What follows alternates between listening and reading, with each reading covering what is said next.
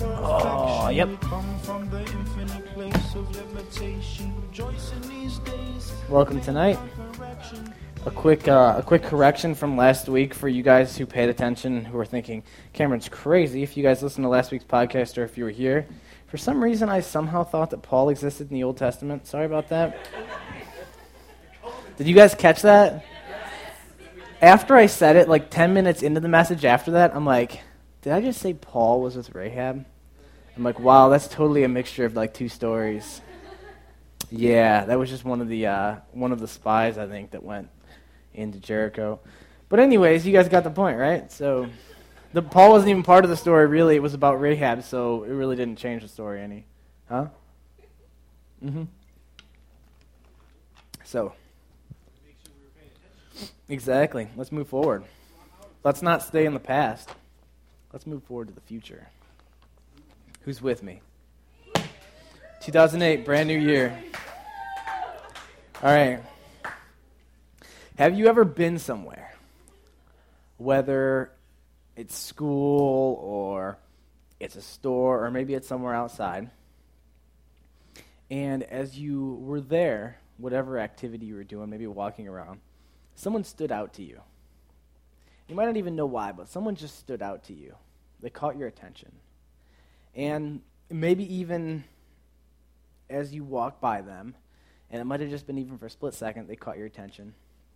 Something inside of you felt different. Something changed. And when you looked at them, something just kind of seemed seemed different. It wasn't like love or nothing like that, but something else deep inside of yourself. And maybe even you realize that feeling and you said, maybe there's something I'm supposed to do or something I'm supposed to say to this person. Maybe God's trying to tell me to do something right now because I feel this weird connection right now with this person. If you guys ever felt that, and then very, very often, probably figured you're too busy and just walked past. I've been in that situation plenty of times where I felt that weird feeling deep down inside myself, saw somebody, and felt a weird connection, but I didn't really do anything about it. I just walked by and just kind of left it go. If you have your Bibles, I want you to turn to 2 Corinthians 5. You guys go ahead and get there.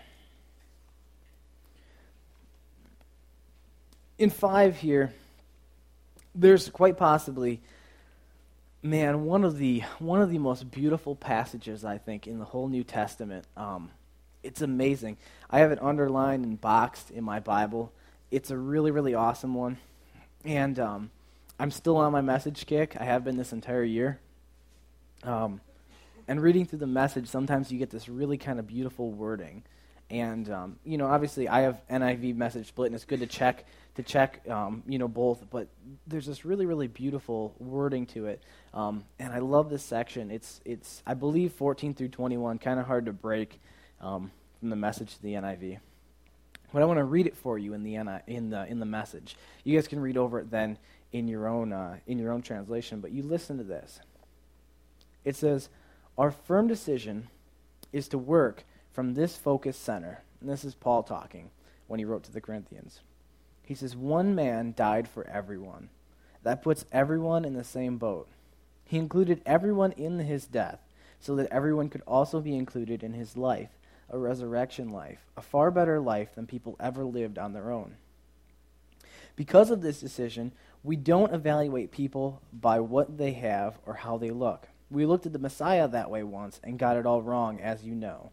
We certainly don't look at him that way anymore. Now we look inside, and what we see is that anyone united with the Messiah gets a fresh start, is created new. The old life is gone, a new life burgeons, which means begins. Look at it. All this comes from God who settled the relationship between us and Him, and then called us to settle our relationships with each other. God put the world square with Himself through the Messiah, giving the world a fresh start by offering forgiveness of sins. God has given us the task of telling everyone what He is doing. We're Christ's representatives. God uses us to persuade men and women to drop their differences and enter into God's work of making things right between them. We're speaking for Christ Himself now. Become friends with God. He's already a friend with you. How, you say? In Christ. God put the wrong on him who never did anything wrong so we could be put right with God. That's an amazing section. You read through that, I mean, you obviously read through in your own translation as well. But man, there's so many things about that that are so striking in that statement. I mean, it sums up so much that's changed in my life, so much that I've seen take place in so many other lives as well. Um, and when you read through that, it's one of those verses I always talk about that you can just read over it and just read it as a paragraph, or you can read it and feel a tremendous weight hang on those words. And you can realize that that isn't a verse, that isn't a section that's just meant to be read and the page turned. But instead, when you read that, it's a verse where you stop afterwards and you look back over it and you realize that those words require a response. That you can't just read over them and say that's a good good few words in the Bible, but when you read it, it cuts something open inside of you and you think about it and you think, I have to look at that and put it next to my own life. And said it's amazing. Um, and it has this, these different sections, man, talking about what salvation is. I love the fact that it says one man died for everyone. That puts everyone in the same boat. Goes on, it says, anyone united with the Messiah gets a fresh start, created new. He put the world square with himself through the Messiah, giving the world a fresh start by offering forgiveness of sins. But I like this part. It goes on and says that God has given us the task of telling everyone, telling everyone what he is doing. An amazing story deserves to be told. Man, have you guys ever heard like those crazy stories from a person? A lot of times you hear them two or three times. Like someone has just a, a ridiculous experience. I don't know what it could be. Go to a party or hang out with friends, and there's like that insane story, you know, where exactly, exactly, and like the story, just like you know, those ones where like throughout it, you're just like, what? No way! Like you're so shocked. And a lot of times you'll hear that story like two or three times. The person will come back to you and like, did I tell you about what happened? You're like, yeah, you told me. But actually tell me again because it was a pretty good story. An amazing story deserves to be told and to be retold over again. You know, I mean, think about just the awesome stories. I've thought about my own family, and you guys probably have it too. There's stories that my dad have told about my grandfather and about his dad that I look forward to telling my kids someday great stories. I mean, that deserve to be told. You know, I mean, obviously, my kids deserve someday to hear about their grandfather who built a business with his own bare hands to take and survive. That he was so poor that when he was a kid, he would literally go and shoot pigeons in people's barns and eat them. And that he turned around to making his own life by taking in and working with his hands and creating enough where he bought his own Corvette and a plane. I mean, he'd completely changed his life, turned it all around. And that's an amazing story. That story deserves to be passed on and told through generations down past to see about how cool that is that a man can take and go from nothing to becoming something. The story deserves to be told. And that's what we see in this section as well is this amazing story that it says has weight. It says that this story deserves to be retold and retold again it's a it's a section and it's it's a it's a verb. If you go through this and you look at the overlying message it's something that changes everything. And we're supposed to put this in other people's hands. Jesus uh, actually instituted this t- uh, this too. Um, perhaps even well, more well known than this section that says that we're supposed to tell everyone is the one that a lot of people use. Matthew 28 19 through 20 um, it says, God authorized and commanded me to commission you, this is Jesus speaking to the disciples, go out and train everyone you meet, far and near, in this way of life, marking them by, bapti- by baptism in the threefold name Father, Son, and Holy Spirit. Then instruct them in the practices of all I've commanded you. I'll be with you as you do this day after day after day, right up to the end of the age. It's what a lot of people call the Great Commission, which is no more than basically saying that you've heard this amazing truth and you have it in your hands now, but it's not yours just to stand and stare at. Instead, you're supposed to go and present this to other people. Like I said, an amazing story deserves to be told. It makes sense. It makes perfect sense. I know a lot of you guys are sitting out there saying, I have received salvation. And it does make sense. It's a great story. And that idea of telling people makes sense as well. But a lot of times in my own life, I can't help but feel like I'm not doing that. very, very often, in fact, quite often, I have that feeling that I'm not doing a very good job at it. Just something in the back of my head that maybe comes forward, and I think that maybe I'm missing opportunities, and maybe I'm not telling the story like I should be. Does the same feeling come to you? Maybe just something small in the back of your mind. There's a lot that we could talk about when it comes to the story of Jesus Christ and how we should be propelling this forward into people's hands. There's a, ton. Man, I mean, I could preach every single week for the whole rest of the year and probably still have things that you could talk about when it comes about about actually telling people about this this great and amazing story. But we're just going to talk about one little section from the Bible. We're going to look at one story from the Bible and take and apply that to what we're talking about. And that's what we're going to focus on tonight. So, what I want you to do is while I'm talking, turn to Luke 19. I want everyone to be there if you have a Bible, because this is the story that we're going to focus on for everything here. I'll give you a background.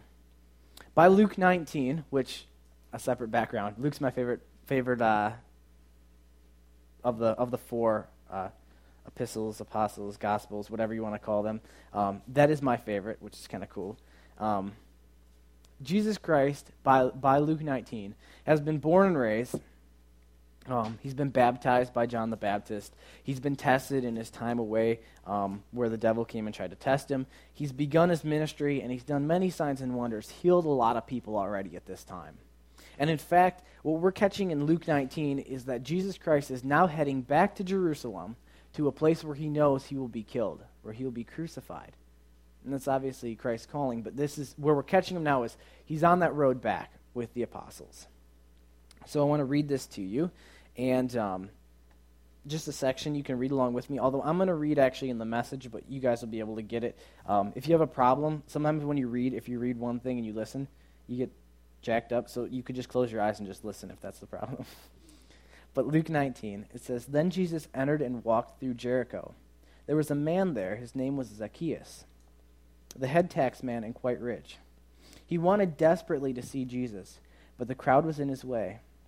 He was a short man and couldn't see over top of the crowd. So he ran on ahead and climbed up in a sycamore tree so that he could see Jesus when he came by. When Jesus got to the tree, he looked up and said, Zacchaeus, hurry down. Today is my day to be a guest in your home. Zacchaeus scrambled out of the tree, hardly believing his good luck, delighted to take Jesus home with him. Everyone who saw this incident was indignant and grumped.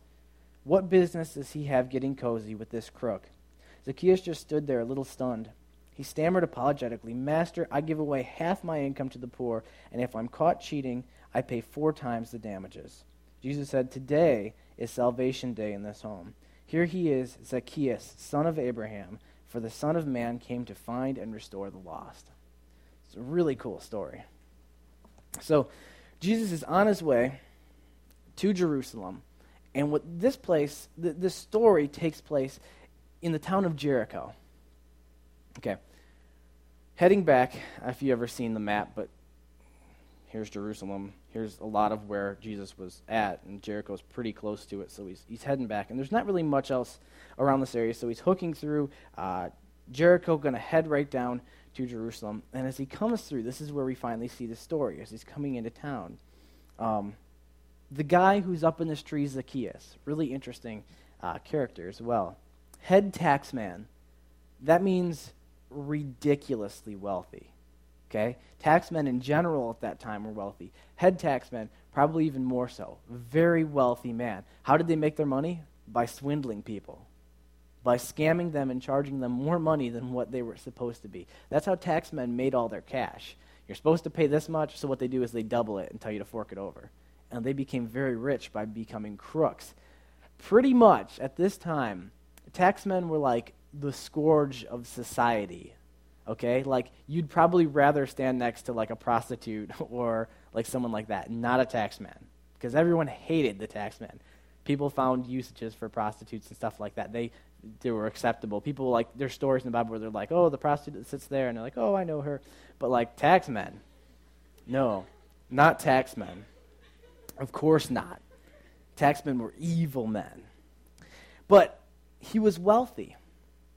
And most likely, if Zacchaeus wanted to, he probably had armed guards back then. He probably had people who were working around him. He could have probably took and he could have paid people off to go and meet Jesus Christ. He could have said, "Get on the way. Here's here's this much. Here's this much. This much," and got right up to the front of the crowd. Or maybe probably because of, of who he was. If you're if you're that rich of a man, he probably had people who were guards as well with him. He probably could have had big tough guards go over and knock a bunch of people out of the way, and he probably could have got to the front of that crowd as well. But something had changed inside of Zacchaeus. He wasn't the same man as he was just a little while before. Something had changed, and God had been working inside of his heart. There was something special that he knew he wanted to see Jesus Christ when he came. And instead of maybe using kind of how his old way was of this, of this cheater, instead he takes and he puts himself kind of out of his own element to take and climb a tree. To get, I mean, like a little kid, climb up a tree so he can see him instead.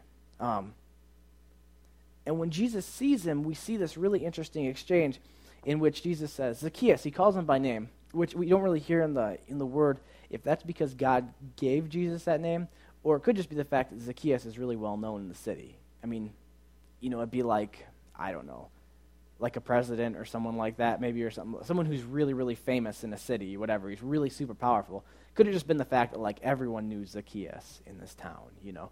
But he walks up and he says, Zacchaeus. And he calls him out and he calls him down. What's really interesting about this is his interaction here about this. Jesus did not come to Jericho, he was merely passing through Jericho. He didn't plan to take and head to Jericho to do ministry. He didn't plan on, on stopping over in Jericho. He was going to Jerusalem. But what he was doing is he was walking through Jericho. I like the fact that in the NIV it says Jesus entered Jericho and was passing through. It wasn't like he was making a point of being there, he was just on his way. He wasn't coming there to do ministry. There's something powerful in that. You see, Jesus didn't come there to find Zacchaeus, he was just going to Jerusalem. But on the way, this man who was searching after God was there. And he noted him and he interacted with him that applies to our own lives. As we go through our days and through our lives, we become ridiculously busy. That's just fact. There's a lot of things that we do in our lives. We have lots that we want to accomplish, a lot of things that we've set out for ourselves, goals as well. But I want to challenge you to think about your own lives for a second, about what your goals are and where you're at right now. What is Jerusalem and what is Jericho in your life? Each of us have tasks or goals that we're trying to accomplish every day. Very small goals, all the way up to those very, very lofty goals as well. As small as saying, like right now, I'm hungry. My goal is to get food. As big as saying, my goal is, you know, so and so to become a lawyer or something like that. Like that way off goal that, like, yeah, that's going to take years from now. But that's one of my goals that I'm working on. Or, or um, you know, my, my goal right now is you know, I want to be a, I want to be a head pastor over a church, or I want to be a missionary somewhere. If you guys are saved and like you're thinking in your ministry terms, um, that there's that big goal that you're really focused on. All these targets in our lives are like Jerusalems in the story of Jesus Christ. That's our goal. That's where we we need to end up. But along the way, we stumble and walk through Jericho's all the time and the reality of the fact is, is that there are special moments inside of Jericho that we can miss if we're not paying attention. Think about this. Jesus could have kept on moving on. He could have figured, I'm too busy. I got to get to Jerusalem. Got to get in trouble there. Going to be crucified. He had a lot on his mind. But when he walked through Jericho, he was, he was open. He was thinking.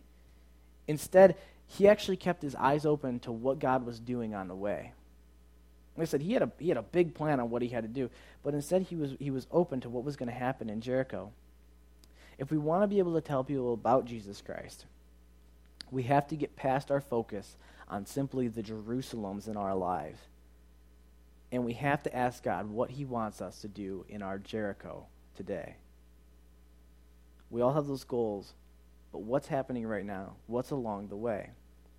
Here's an example. You could be getting off work or maybe school or whatever, and your man, your Jerusalem is sleep. I've been there.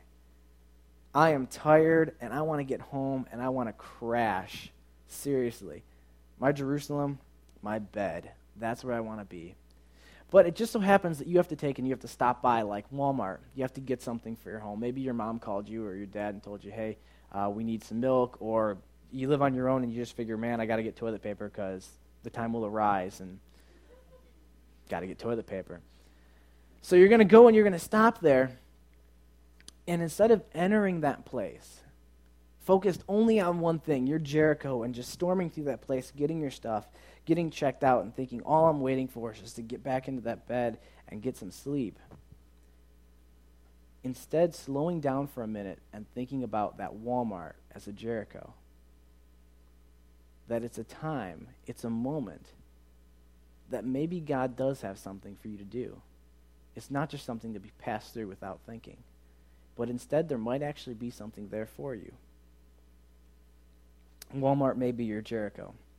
There may be someone in your path that night, somewhere else, whatever, that is at the exact same place where Zacchaeus is at. You see, if Jesus would have came through Jericho perhaps a month earlier, Zacchaeus might have said, Oh, Jesus is coming, that's cool, and turned around and continued to collect taxes, continued to steal from people. But the thing was, is Jesus came through at a time that was different for Zacchaeus. Something had changed inside of his heart. He was different at this time and the timing was right. The same can be with you. As you walk through that Walmart that night to go pick up something, or wherever it may be, a day earlier it might have meant nothing.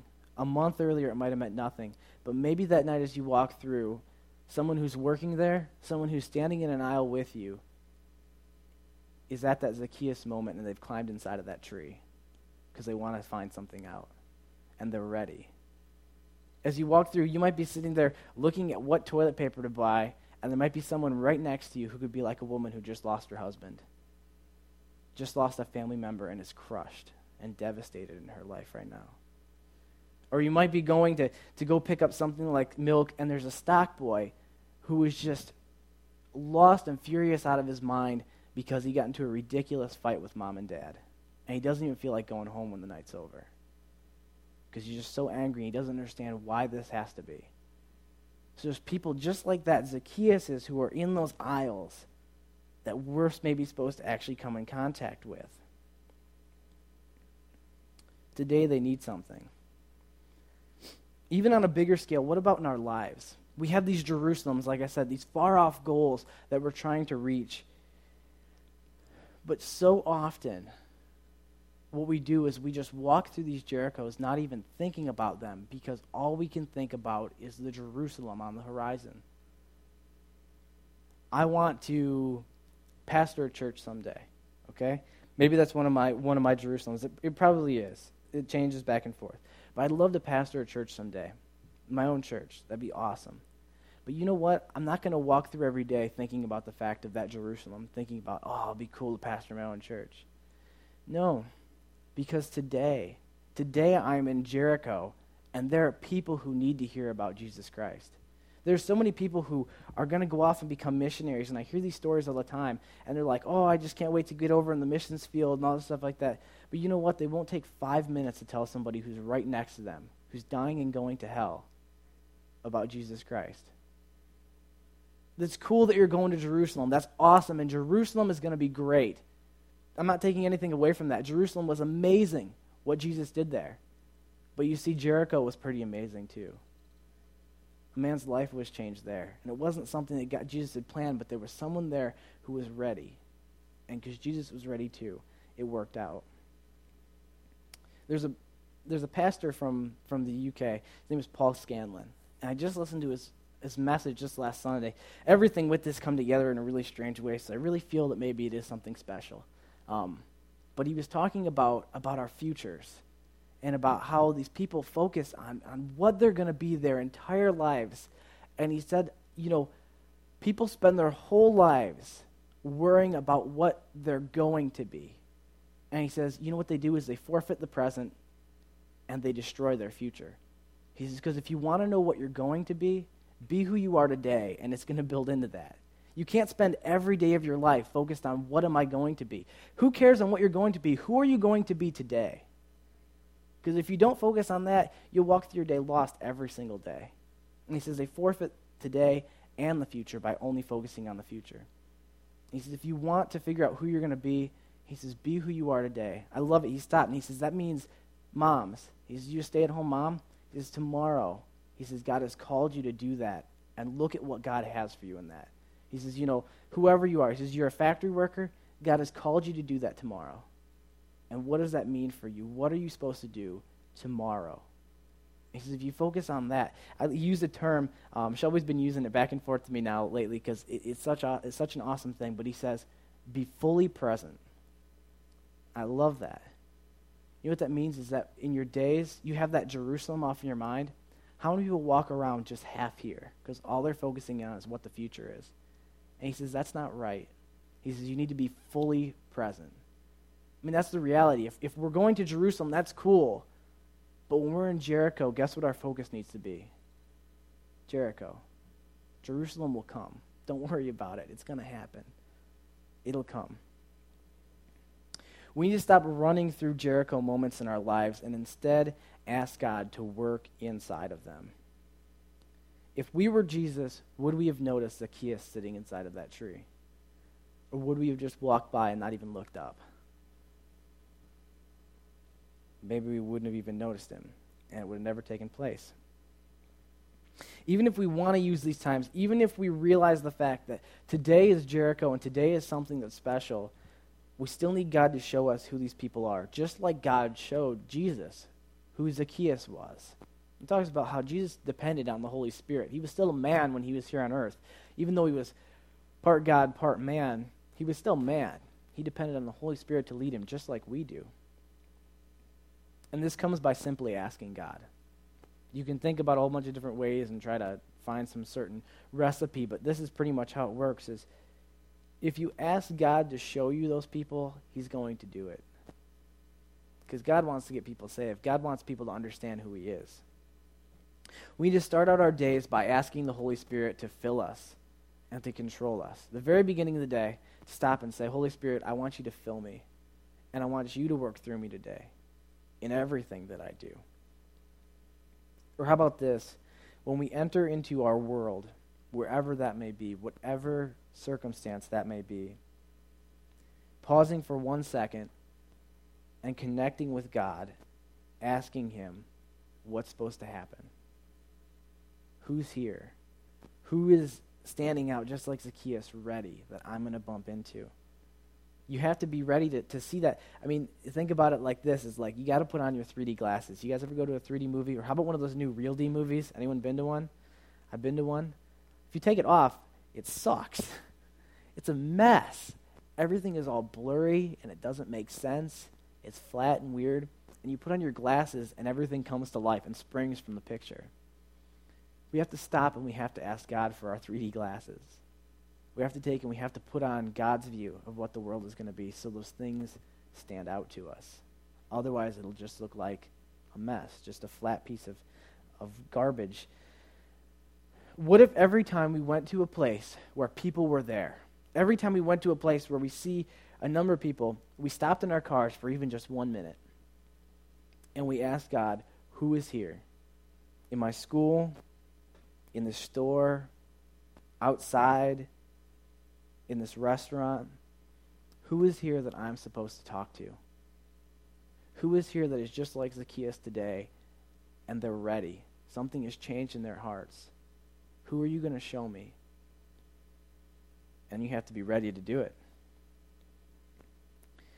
What if we looked at every moment as our mission? We all have Jerusalems.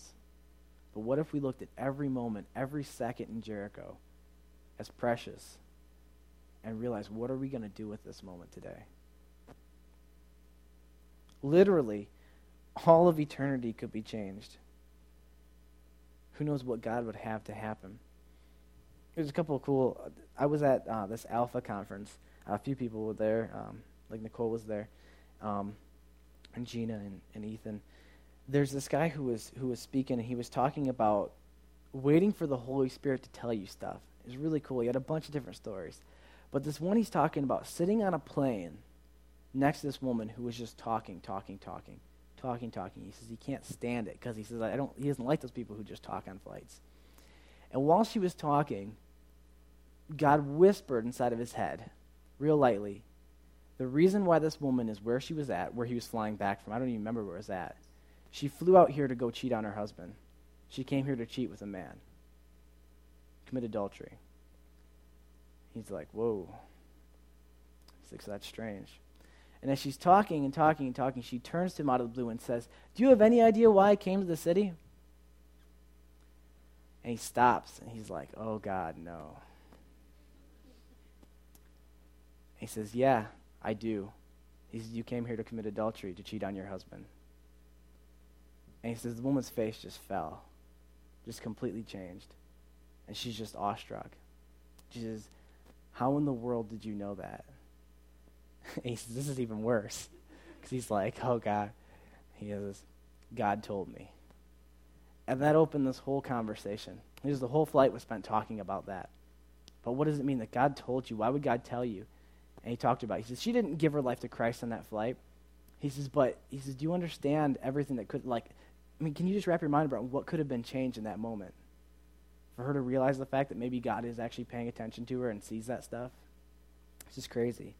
This other story, though, Dave told me on Sunday as we, we were talking about this message, and it's just mind blowing.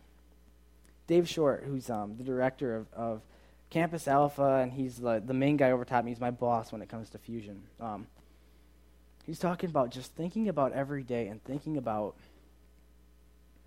using those moments in these in these Jericho times, like what God has for him. He's talking about a time he he was going out to eat. He was at a Panera, and it was his day off, and he was going to go get something to eat, and he was going to read, and then he was going to go home because he had other reading to do and stuff to do. But as he's sitting there reading, he noticed this girl across the restaurant. He says she really caught his attention, just like I started with, where you kind of feel that weird that weird connection deep down inside yourself. And he started thinking about it. he's like, hmm. So he got up, took his stuff, his book, and he went over and he sat closer to her, like one table away. And she takes and she has her computer out and stuff, and she gets on her phone, and she's just like losing it, like yelling at someone. She's like, "You can't be! You got to be kidding me! There's no way this is happening." She's like, "That's just," and she's just like freaking out. And she finally she takes and hangs up, and she's like, "I got to get out of here." So she goes outside and begins to pace in front of the Panera. And Dave is like, whoa, like, what's going on? So he's sitting there waiting and waiting and looking at the watch because he's like, I need to get home. He's like, seriously? He's like, my Jerusalem, sitting down and resting. He's like, I had a long, hard week. All I wanted to be in there was for like a half an hour to get food, get home, read, and chill. And he says, and this woman is just outside pacing back and forth. He says, forever. He says, I'm literally just standing there looking. I'm like, oh my God, this woman has been out here for just what seems like an eternity. He's like waiting, waiting. And every single time he felt like, I'm just going to get up and leave. Every single time he felt like, no, no, there's, I can't just get up and walk away from this. There feels like there's something here. And finally, this woman comes back in and she just kind of plops down and she's huffing, puffing. And he says, um, he leans over and he says, Hey, are you okay? And the girl says, You would not believe the week that I have had. And Dave just said, Well, you know what? He says, Try me. He says, Go ahead and tell me. The woman goes on to say this She's an art teacher. She's been an artist her whole life. She got this new job out in California. And they said they had this job, but it was immediate. She had to come and take this job. So she took and she sold everything she had. She took all of her possessions. I mean, like paintings, personal stuff. She put it on this truck and she had it sent out so it would be there when she flew out to meet it. All of her possessions on this truck. After this, her mom has a heart attack. There's no other family around the area. Her mom has a heart attack, very, very bad condition. So she takes her to the hospital. She's the only one, so she stays with her. In the process of staying with her mother, the job calls her and tells her that she didn't get the job because she didn't come immediately, because she had to stay with her, mo- with her mom. Because she couldn't fill the position, because she had to stay there for a few days with her mom, she lost the position. They filled it with someone else. So now she doesn't have a job in California. She already sold all of her stuff, and she's still planning on going to California. So now she's trying to call people and find out if there's some other job opening she could possibly get out there because everything's riding on already going out there. amongst, amongst all of this, she gets a call from like the Montana county, um, like the Montana, uh, what do they call, like the border patrol. And they say, hey, we found your truck ditched on the border of Canada that has all your possessions in it. We found your numbers with it, so we were going to call you. I guess the people who were supposed to drive it to California took her money, left the truck, and ran with the cash and just ditched the truck up there. All of her possessions, everything she has in life, is stuck in this truck up somewhere in Montana. She can't go get the stuff in Montana because she's with her mom, who's in critical condition. She couldn't afford to go there anyway right now anyway because she just had to quit all this other stuff, sell everything, and try to move out to California. And now she doesn't even have a job, so she doesn't know how she's going to get money and everything's stuck up there. She's honest to God, says, I do not know what to do right now. She's it's just everything is wrong. So Dave said, Well, he said, let me just let me just see for a second. He says, I have some friends in Montana. So he says, Can I use your, your computer? So he got on the computer, and what he did is he searched Assemblies of God churches in the area where this truck was broken down at. And he found one and he called he called this pastor and he told him who he was. You know, he's an Assemblies of God missionary and he told her this, him this story about this woman. And the pastor said, You know what? He says, Actually, you're in luck. He says, We have someone who could get that truck and they could drive it to California for her. He says, They could take that truck and drive it down there. He says, It's not that far. He says, We got people who are really nice guys. He says, I could get a guy. He says, He could get it and drive it down there for her and get it there. So he hangs up the phone. He says, You know what? He says, I found a guy. He says, Here's a number. He says, He's going to come and he'll get that truck and he'll drive it down there. And she says, Who did you call? He says, I called an Assemblies of God pastor. She says, What's Assemblies of God? So he got to explain what the Assemblies of God is. And this girl turns to him and she says, You know, if every person in the Assemblies of God was as nice as you, she says, I'd be there next Sunday. He says, Well, he says, I can't promise you that everyone in every Assemblies of God church is going to be as nice as me or whatever, be, you know, in this situation at the right time like I was. He says, But, you know, he started talking to her about what, what she believed with God. And she says, You know, it's weird that you're you're here to talk about this. She says, I was raised Jehovah's Witness. And she said, when I was just a little girl and I got really, really interested in art and dance, you know, that's been my passion. She says that the leaders above me, the pastors, told me that that was evil. And that God does not like dance and art. That those things are not in his, in his vocabulary. And that those things are sinful and evil. She says, they told me that God didn't appreciate those things in my life and that they were sinful. And she says, I turned away from God. She says, I walked away from him because I couldn't understand how in the world these deepest passions in my heart were against God. And she says, it broke my heart so much. And he stopped and he, he says, you know, he says, no. He says, dancing and music, he says, that's filled in the Bible. He says, You share creativity. You share what God's central characteristic is. He says, You know, there's been men who have been trying to paint the mountains for years and years and years, and they can never capture the beauty of what God created. And he says, There's dancing in the Bible. He says, God instituted dance, dancing. He says, You know, David danced in the presence of God. He says, To show his love.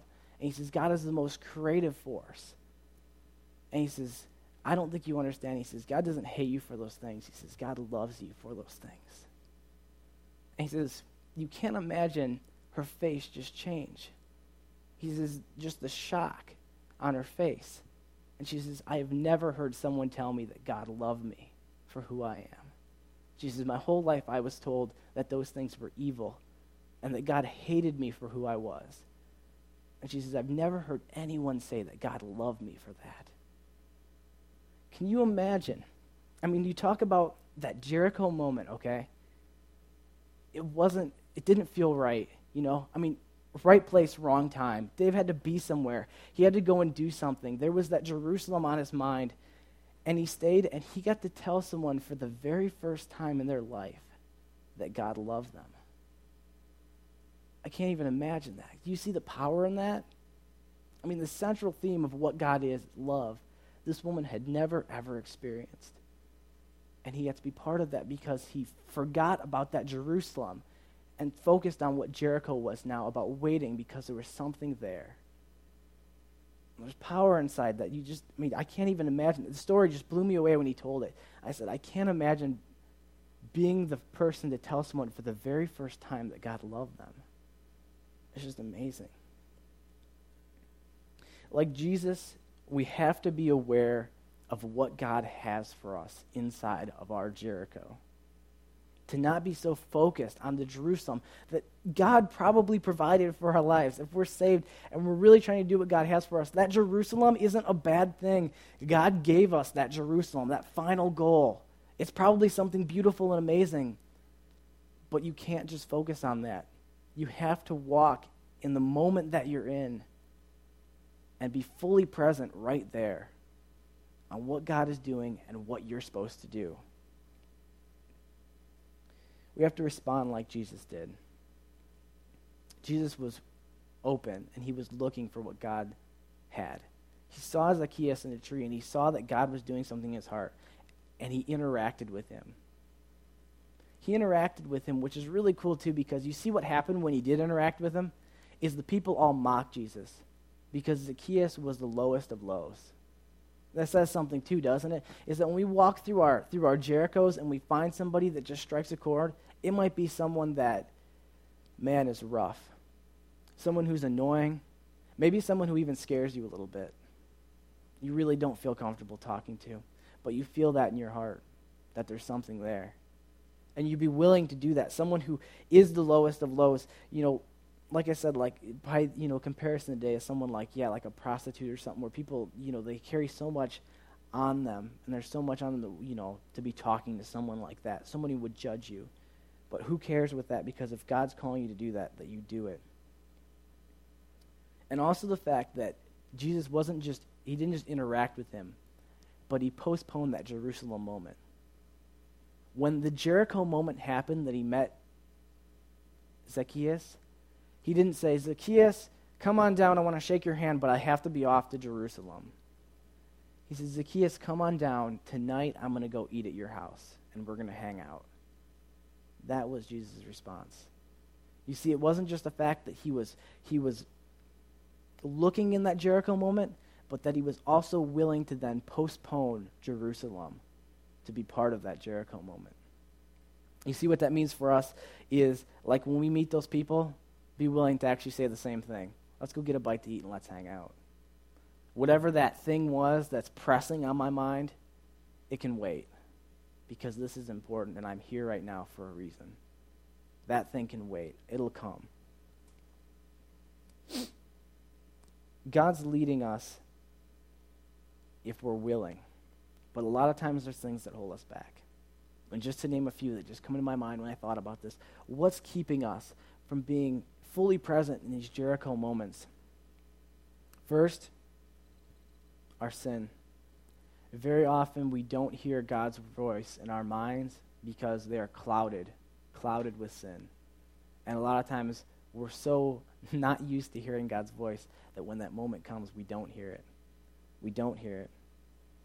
There's a, in James 4 7 through 10, just to, just to read it for you, it says, so let God work his will in you. Yell a loud no to the devil and watch him scamper. Say a quiet yes to God, and he'll be there in no time. Quit dabbling in sin. Purify your inner life. Quit playing the field. Hit bottom and cry your eyes out. The fun and games are over. Get serious, really serious. Get down on your knees before the Master. It's the only way that you'll be able to get back on your feet. You see, a lot of times that sin clouds our minds and it clouds our spirit and when we go into those Jericho moments, we don't even notice it because we're so not used to hearing God's voice. We're so not used to feeling the Spirit inside of us. And what they're saying is you have to hit bottom and say, No, I'm going to take and cut those things out of my life, even if it hurts. Because I want to get closer to you and I don't want stuff to separate me from you. Another thing that keeps us from it is fear. Fear comes over us. That feeling comes inside you and you feel like you're supposed to talk to that person but fear comes right with it. You think, what's going to happen? What are they going to think of me? Oh, you know, what am I going to say to them? This is all from Satan.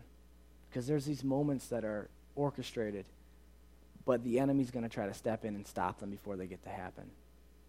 You remember me talking about when these situations happen, we always have to remember in our minds move. The fact that God is always calling us to do that next step, when those feelings come and when those, those feelings of doubt come, and like I said, the too late is right around the corner coming to take away that opportunity, you have to remember move and you have to step forward in that. Think about this. Because I'm a very logical person a lot of times when I think about when I think about these things. What is the worst thing that could happen? Someone could think you're weird. They could say you're crazy. I mean, I guess maybe someone could be so angry that they take and like knock you down. I highly doubt around our area you're going to get shot. Maybe. I mean, I guess that would be the absolute worst. Maybe you get shot for what you say, but I highly doubt it. I mean, people witness to you know gangs and all this different stuff all the time, and they don't get shot just for talking about God. But what's the worst thing that could happen? Yeah, maybe you're a little uncomfortable. Maybe you get looked at a little weird. What's the best that could happen? Someone's eternity being changed. Their eternity, where they're going to spend the rest of time, could be changed from hell to heaven. When you put that on a scale, it doesn't even come close to balancing, does it? You know, the positives outweigh the negatives so heavy. I think obviously I can step forward in this because, man, if there's even one little bit of positive, it's going to outweigh that negative. And lastly, we don't remember. Oftentimes we, we lose the passion and the zeal in our minds, and we get caught up in that busyness, and we're not present in our Jericho. You have to be. You have to really focus on it. You have to start each day, like I said, by asking God to be with you. But there's a really cool thing. You know, Nicole actually told me about this a long time ago. It's one of her favorite verses, um, which is really cool. But reading it over again really it brought something to me. It's in Numbers uh, 15, uh, 38 through 39. And what it says is, um, it says, talking about the people um, of like Jerusalem, the people who are going out and looking for the promised land. It says to uh, Moses here, he says, Tell them that from now on they're to make tassels on the corners of their garments and to mark each corner tassel with a blue thread. When you look at these tassels, you remember and keep all the commandments of God. God instituted reminders. Isn't that crazy to think about? You think it's our thought to like take sticky notes and write a prayer request on it and post it somewhere to remind us. God instituted reminders all the way back at this time to say that you can take and you can lose track of it. And he says, Go ahead and tie tassels on the corners of your garments. And when you look at them, you'll remember that I'm God and you'll follow those things. Put reminders in your life. If you want to take and you want to start living like this, take a sticky note, take something, write it on it, and put it in your car. Put it somewhere where you're going to see it that when you stop, you actually, you actually think and say, No, I'm not going to just walk through this Jericho thinking about Jerusalem, but instead, I'm going to be fully present aware. I'm going to stop and ask God for even just one minute is there someone here? Is there someone here that you want me to talk to? Someone who's supposed to hear just even the smallest thing from me. To be present in that. Like I said before, Jerusalems are important. Don't lose sight of them. Jesus never forgot where he was going, but he didn't let that stand in his way of what was supposed to happen in Jericho. He was ready and present and willing to step forward and do something there. Can you imagine what would happen if all of us took this and put it on our hearts? Can you imagine just how many situations could arise if we were fully present and always asking God, who, where? And when you walk through those aisles, when you walk through those aisles to go get that toilet paper, to go get that milk, that you connect eyes with people and you look for people that God's going to put on your heart you actually look and say, Is there someone here? And you're present in that moment to say, Who's ready? I can't imagine everything that God could do through that. To be ready. What will become of your Jerichos? Hopefully, they'll become as impressive as what God has for you in Jerusalem. I want to pray with you guys. God, I thank you so much for that verse that we read about salvation. And God, for that verse that just describes what your love means and what and what you did for us, that you set the world straight once again by your death. That you set it straight so that we can have life with you. But that you told us that we're supposed to be telling people this story. God, I, I thank you for Jerusalem's, but God, that every single day we walk through our life, we are just in that Jericho moment, that there are people around us, just like Zacchaeus, Jesus Christ, that as you walked through that town, that you recognized him because God put his, his, his heart on your mind, that you saw him and called him down, that you would just put that same spirit inside of us, that we would be fully present in now, whether that be in a, in a, in a store, Lord God, or, or anywhere, just in our lives, that we are going to start being present now in Jericho. And Lord, I just can't wait. And I thank you, God, for those who will come to know Jesus Christ, who will come to know you because of being present here in Jericho. I thank you, God, and I pray to you that you would bless those who take a hold of this. Just as a thing, all you guys who still have your eyes closed, um, if any of you guys ever want to give your life to Christ, not really a big, uh, like, you know, emotional, uh, here's the altar thing, but if any of you guys want to, you can always just take and you can catch my eye, or you can take and afterwards just come up and talk to me. Really simple, and we can just talk about what salvation is. It doesn't have to be anything like a big ceremony. It's just about your heart. Lord, I thank you for tonight. I pray that you bless every single person as they leave here tonight. I pray to you, God, that you would just change our hearts. It's in your name that I pray, Jesus Christ. Amen.